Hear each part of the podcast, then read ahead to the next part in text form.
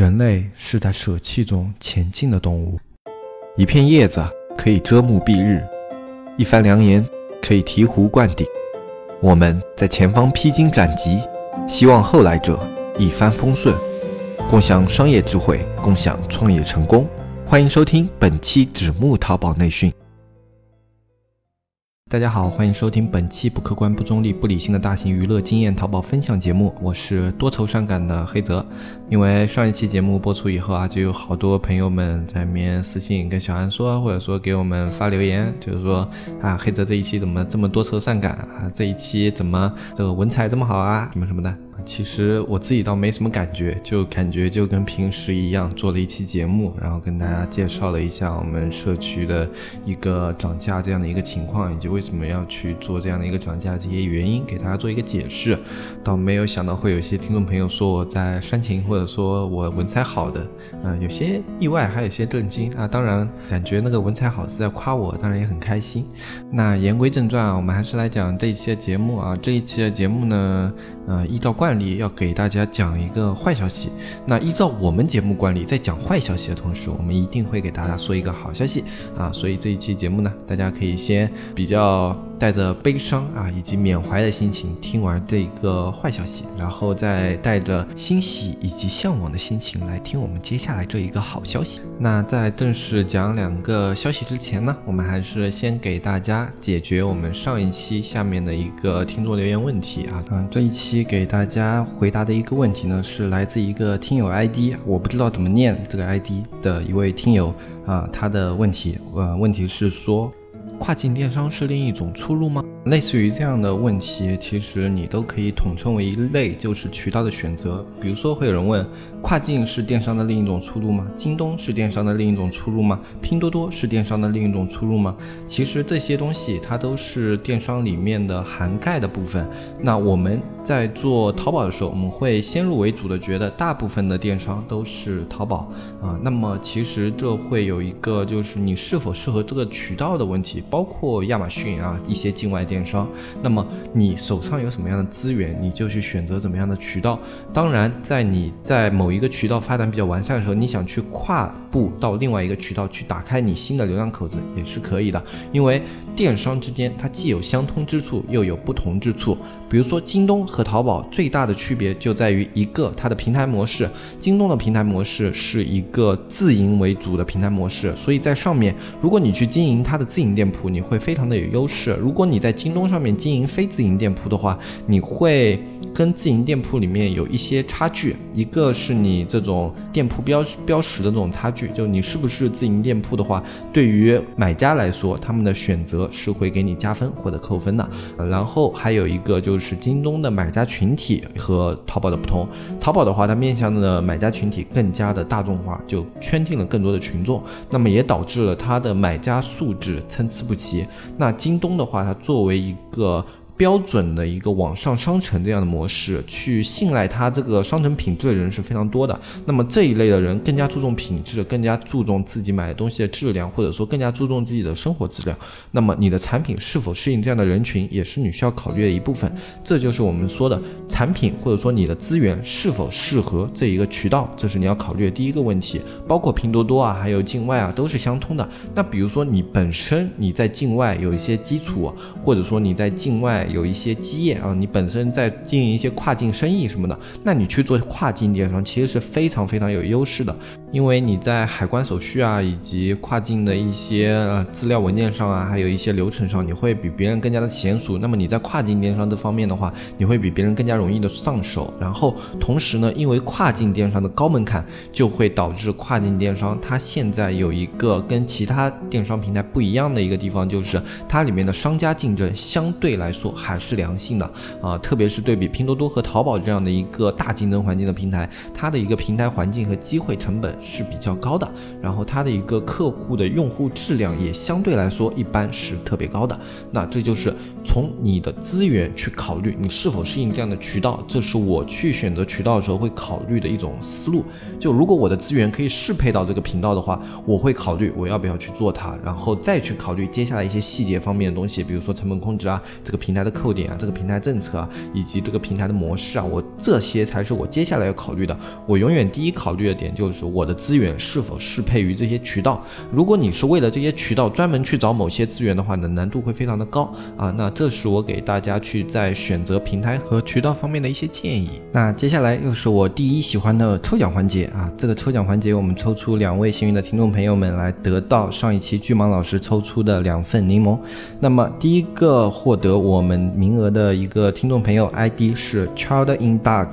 嗯，我也不知道我有没有念错，反正我的英文是不太好的。那如果念错了，你就海涵一下。你觉得自己这个英文大概能跟我这个发音匹配得上的话，你就来认领一下吧。第二个听友 ID 呢是狮子座 WB 二，恭喜这两位听众朋友获得由我们的赞助商果农吉吉提供的五斤柠檬。大家不要忘记，在我们这一期节目下面，你只要评论的话，还是有机会获得我们果农吉吉赞助的五斤柠檬。如果大家对这个柠檬比较喜欢的话，你也可以去果农吉吉的店里面去看一下。你只要跟他说你是纸木社区来的，他都会给你一个社区优惠。那我们的流程是已经结束了，那接下来的话，我们跟大家说一下我们这一期期节目要告诉大家的一个坏消息。啊，对于这个坏消息的话，我自己也是感觉非常的惋惜吧。就我们的团队是非常想来做这件事的，但是因为一些因素啊，我们会仔细的跟大家讲一下为什么这件事情我们可能接下来不会重点的做下去。从零开店这个构想呢，它其实来源于我跟大海老师的一次谈话，就在当时，应该是在前三个月了，要啊，已经快过了两三个月时间了。那时候我们第一次提出，我们怎么样去更好的让我们听众啊有一个这种更加好的吸收这种电商知识的环境。嗯，当时我的想法是比较简单的，我觉得大家比较信任我们，那么我们从我们的角度出发去做一个整套的系列，然后这个系列的话会从一个入门的级别，然后慢慢的递增、递增、递增，然后到最后的话，大家就会随着我们这个系列慢慢的对淘宝的认知会加深、加深、加深，然后大家的能力也就在这个过程中自然而然的提升。嗯，当时大海老师就对这个东西提出了反对意见，他说我这个东西呢是不够亲民的，啊，什么叫不够亲？清明呢，也就是说，他说我这个就像是一个培训机构，一个培训机构，他会先树立自己的权威啊，树立自己的地位，然后用自己的权威和地位去教授他人知识，然后在这个过程中获得利益。他说这是培训机构的做法，但我们不是培训机构，我们最早的话啊，比如说大海老师说我们来做培训机构吧，那我肯定不屌他，对吧？那我一听确实有道理，这样的话和培训机构的做法确实非常非常的像，去做一个系列课程，培训机构也是这样。这样做的啊，那在这样的一个过程中的话，我们就没有办法去给大家提供非常实时的帮助。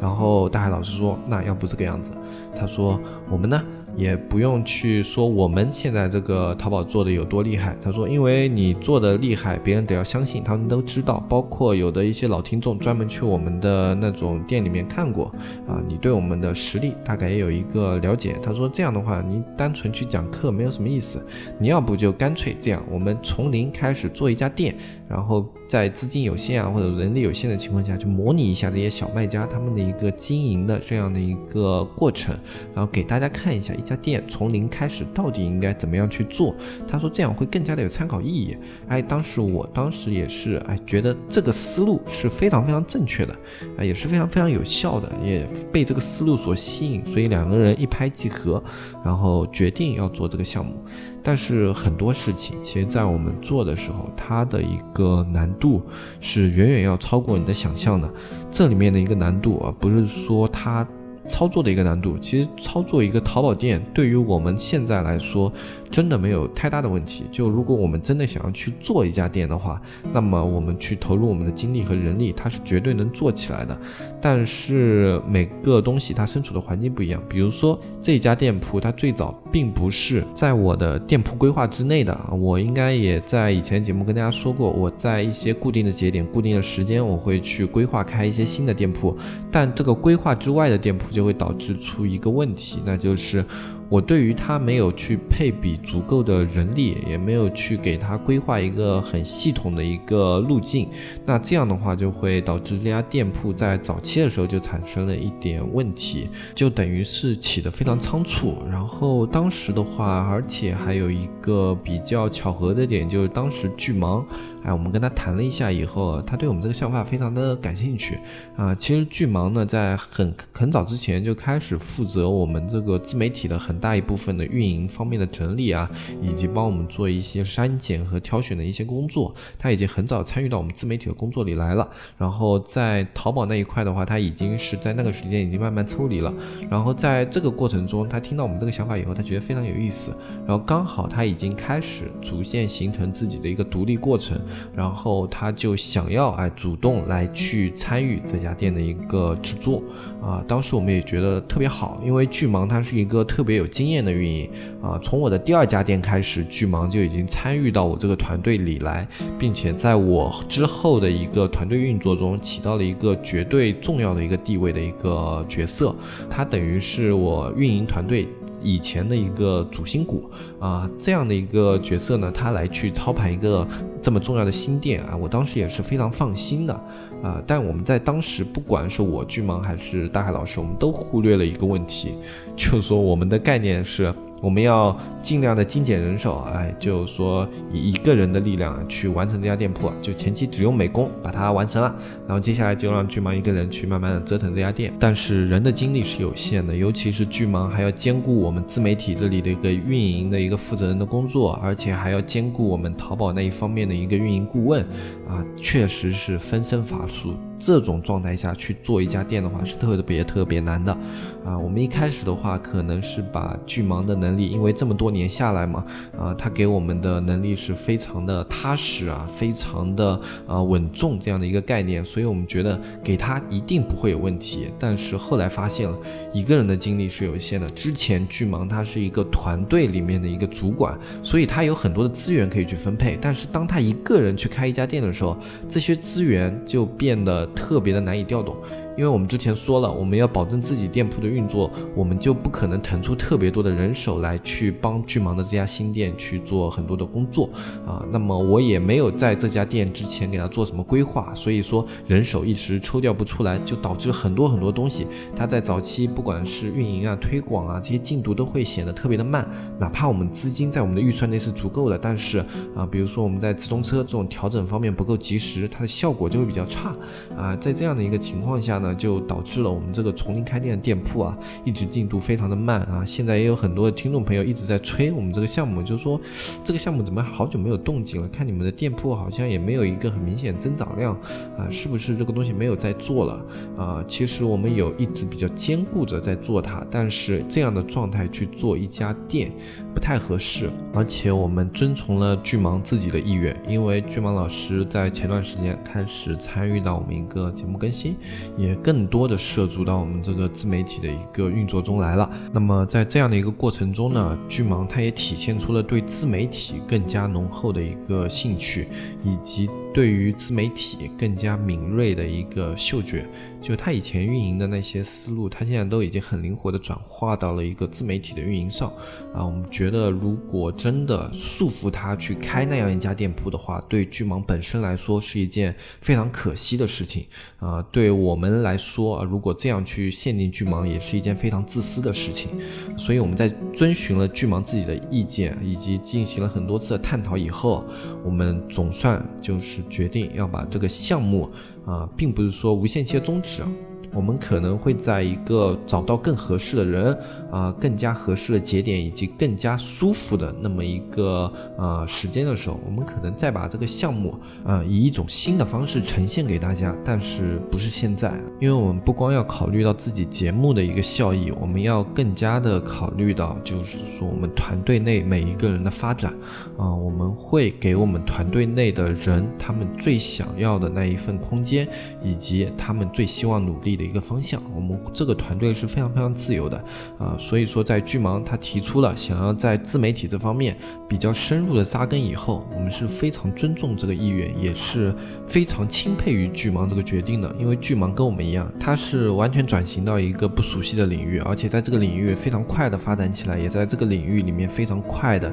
挑起了一块大梁。那最后这个项目凉了，怎么想罪魁祸首都是我，对吧？啊，是我当初啊来倡议，就是说落实去做这个项目，然后也是我没有去准备好一个充足的人手和规划，匆匆忙忙的去落地了这个项目。那也是我哎把巨蟒老师拖到了自媒体这么一个坑里来，然后还让巨蟒老师产生了兴趣。那也是我各种各方面这种细节一步一步都没有规划好，导致这个项目它真的就是啊不是出现在一个非常合适的时间。那么这里就由我出面来给大家道个歉，就是说从零开店这个项目我们可能会做。就是说，这个店我们可能还是会兼顾的做下去，在一个合适的节点啊，我们可能还是会把这个项目拿出来跟大家进行一个分享。就这家店怎么做，我们也不是说马上要把这家店关掉啊，怎么样的？我们接下来会以自己的节奏去运作这家店铺，在一个合适的时间再把它推爆啊。那么很长时间大家可能都听不到从零开店这样的一个消息了。那黑泽在这里深表歉意。其实去舍弃一个项目，对我和大海老师来说，其实可能算是家常便饭。但是自从做了音频节目以后，就不太一样了。因为我们在音频节目里面会给大家一些许诺，我们来做这件事情。那在这样的事情去进行取消的时候，我们会有一种。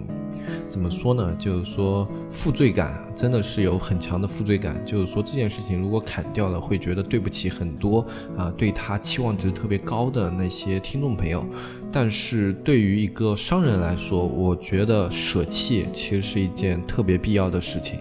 对于很多人来说，可能说他们会有这样一种感觉，就是说不知道做什么。像我身边很多朋友，他会来问我，就是说我想创业，我不知道做什么。但是我跟大海老师，我们两个有一个问题，是我们想到的项目实在是太多了，我们不知道应该做哪个，这是我们跟一般人不太一样的地方。嗯，我记得之前我们在节目里面有过一个评论，后来被我删了。那个评论是这样说的，就是说。啊，你们就感觉是一个淘宝里面的小老板啊，就是说做了稍微有一点成绩啊，就在这个喜马拉雅上嘚吧嘚嘚吧嘚，在这边嘚瑟什么的，啊，大概这个意思吧。那我当时看了肯定非常的不开心嘛，就把它给摁掉了，直接删掉了。啊，这真是明目张胆的嘲讽，我能不删吗？我觉得是这样吧，一个就是每个人对于成功的定义不一样。我们不觉得我们在淘宝领域是特别特别成功的，但是我们也不觉得我们是做的一事无成的那种淘宝店。如果说在我们这种水平都算一事无成的话，啊，那我希望能够提出这种批评的人，你能够拿出你相应的一个啊能力。就是说，你有能力来批评这样的一个水平是不入流的、不上道的。比如说，如果是马云，你是马化腾，你说看不上你这样的淘宝店啊，你们这些就是小老板，那我无话可说。那我们在你眼里，你能算我是个小老板，那我特别的开心啊！我觉得马云都说我是个小老板了，那我还不开心吗？啊，当然是特别的开心。那如果你是一个那种自己还是处在一个未创业，或者说还啊，在一个就比如说你是学生啊什么样的，你。你在这种状态，你来批评一个在某个领域有所成就的人，我觉得是不太合适的。不管这个人的成就是高是低，只要他做出了一定的成绩，我觉得所有人都是值得尊重的。啊，就好像那些体育运动员。如果一个人他能够在一个运动会上啊，他能够去出席，我一般就会特别尊重这个运动员，因为这个机会已经是他打败了无数人，去踩着无数人的那种失败走上来的，一步一步走上来，哪怕他走的是最后一名，他都是非常值得让人去敬佩的。因为在很多时候，即便是最后一名，他们所付出的努力也往往要比那些嘲笑他的人付出的要多。我们的淘宝项目可能在很多人眼里看起来微不足道。你去对比一些马云啊、马化腾啊，都不用对比这些。你去对比一下稍微大一点的企业，你可能啊挂着二手车啊、啊饿了么，你这些项目看起来，那我们这些淘宝店确实不值一提，对吧？规模根本不在一个级别上。那你要说我们这种是自信心膨胀的小老板，那。也行吧，就是说你这样说也有道理。那毕竟我们还没有做到一个那么高的一个级别，那我们是不能够分享自己的经验吗？我觉得这是每个人的自由啊。那哪怕是做到我们这种样子，在很多人的眼里啊，就是一个小老板。那我们在后面的付出，也是很多嘲笑我们的人他们所没有做过的。可能大家比较熟知的就是我们开淘宝店，但是所有的老听众一定都知道，我们做了特别特别多的项目。呃，我自己的话，我不光有淘宝店，我还有一个很主要的一个线下工厂，然后还会有一些小的一些投资项目，这些投资项目都微不足道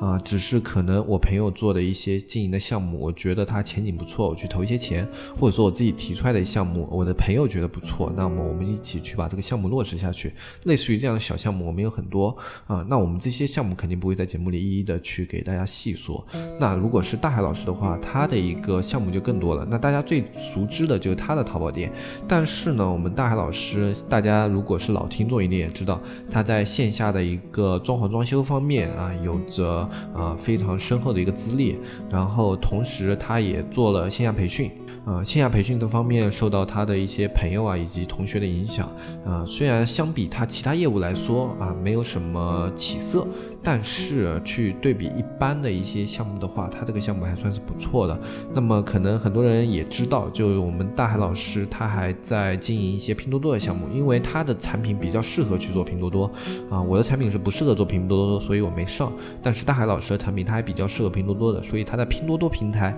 也是有着自己的一块版。图的，但是因为这是一个讲淘宝的节目，所以我们分享的更多的是淘宝方面的一些经验啊。我们不会没事就来嘚瑟说我们这里还做了什么，那里还做了什么。哎，这个项目今年赚了多少，那个项目那年赚了多少，这样就跟个暴发户一样，一点内涵都没有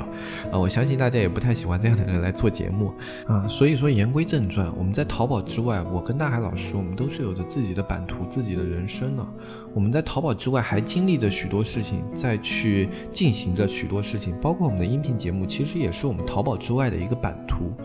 那在我们涉猎这么多项目的时候，去砍掉一些项目是我们的日常操作。啊，我们一年砍掉的项目可能会要比一些不创业或者说呃不是很积极创业的人，他们一辈子砍掉的项目都要多。这些项目或者说它的产生效益会很快，或者说它特别的有意思。总之，我们会根据我们身边的资源以及我们的目的，我们会提出各种各样的项目。我们需要从这些项目里面去做挑选，去砍掉这些项目。如果我们把每一个项目都落实下去的话，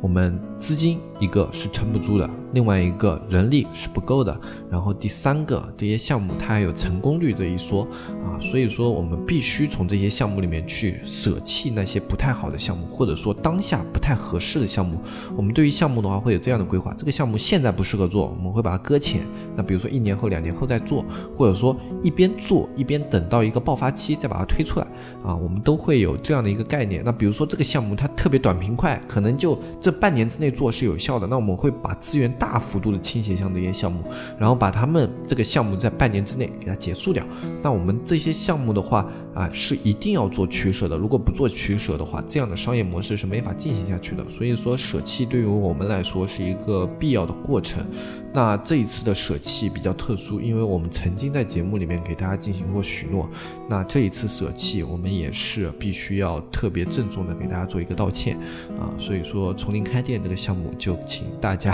在短时间内暂时不要惦记了。那有坏消息，一定也有好消息。那么好消息的话，就是我们对于我们的小程序，相应的去给大家做了一些补贴，把它做的更加适合于我们的一些新手卖家，或者说。适合于所有卖家的一个阅读和观看。比如说，我们上一次嗯更新了一批直通车的一个系列课程。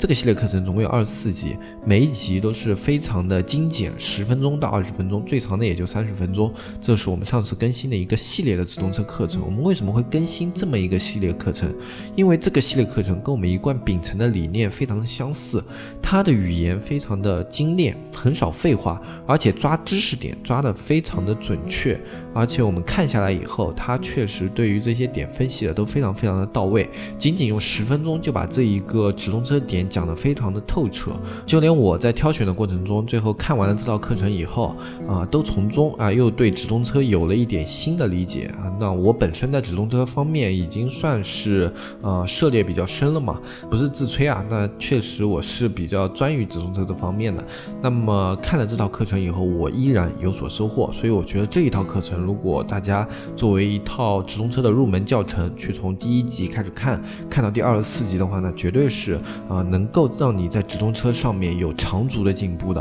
啊，这套课程也是我们巨蟒老师在现在网络上这么多的直通车课程里面精挑细选出来的一套。啊，因为只有他们家是在我们挑的所有视频里面是用这样的一个模式在做的，就是说十分钟十分钟去讲直通车啊，特别的精炼，特别的简短，而且知识点是拆分的特别的明确啊，然后让你吸收也是可以直接非常的到位。那比如说你要看这一块，他就专门针对这一块讲，比如说你入门的工具，他就专门讲工具。那么接下来你可能要看 ROI，他就专门讲 ROI，关键词他就专门讲关键词，然后一点一点区分的特别的细致哦，而且知识点。不不啰嗦，而且你想停就停。比如说你今天看完了这几集啊，十分钟十分钟的，那可能有点累了，那你休息一下，巩固一下，明天再继续看后面的啊，不会特别的吃力，不像那种一个小时、两个小时充满了废话的课程，听完会非常的吃力啊，也不是。所以说这套课程我们是在小程序里面进行了更新，然后也进行了主推，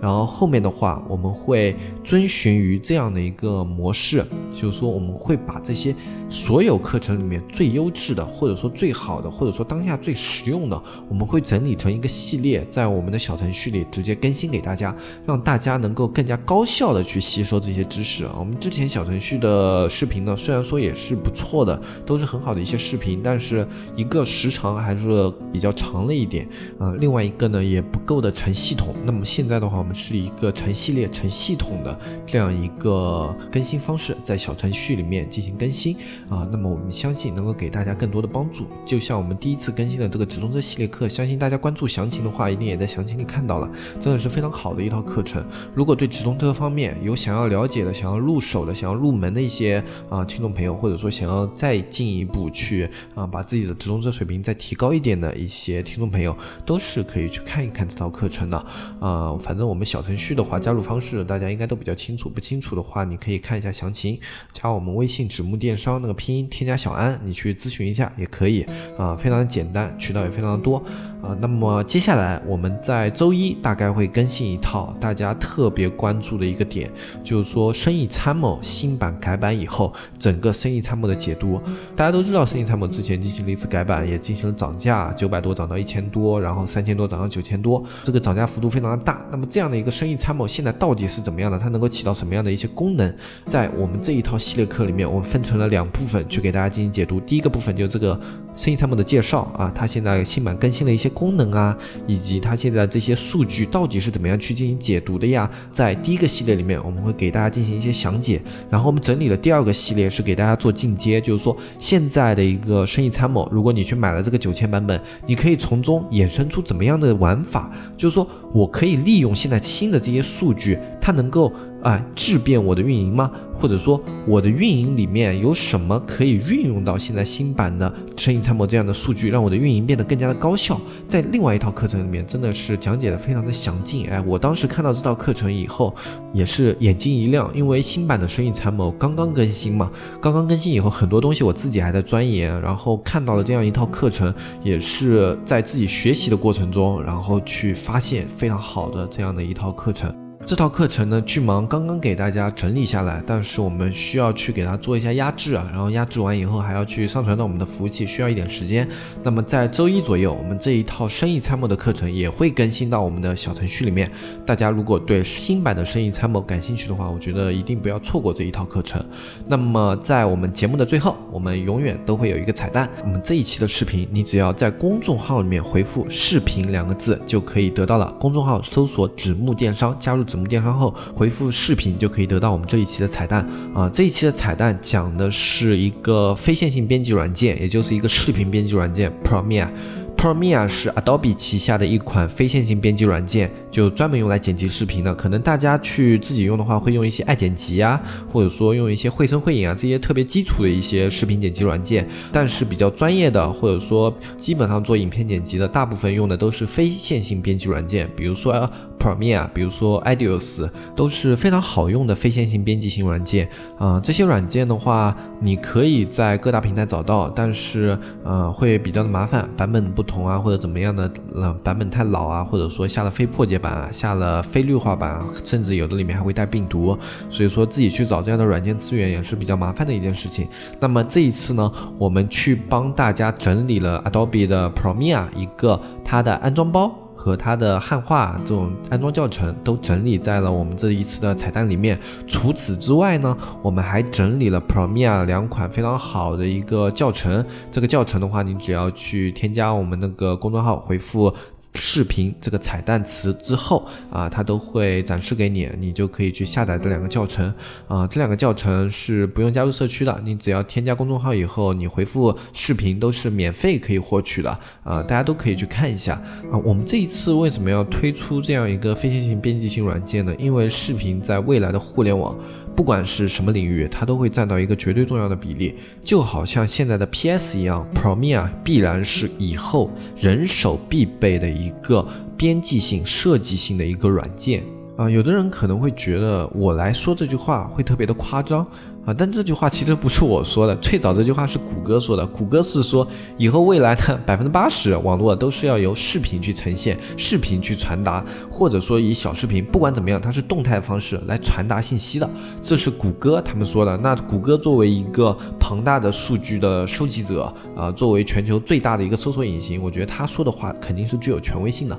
那么，同样提出这样一个概念呢，还有阿里巴巴。那么，我们作为淘宝的，你谷歌的话你可以不听，你都在。墙外了，那你随便你怎么说，那不影响我。那阿里巴巴的话，你总得听吧？阿里巴巴说，以后的视频 占比将达到百分之九十，这是阿里巴巴的原话。那百分之九十是什么概念呢？就是说，除了文字和少量的图片以外，剩下的都是视频。那阿里巴巴说这句话，我觉得我们是不能不重视的，因为我们在他的平台上吃饭。如果他觉得视频是一种趋势，他必然会把这种趋势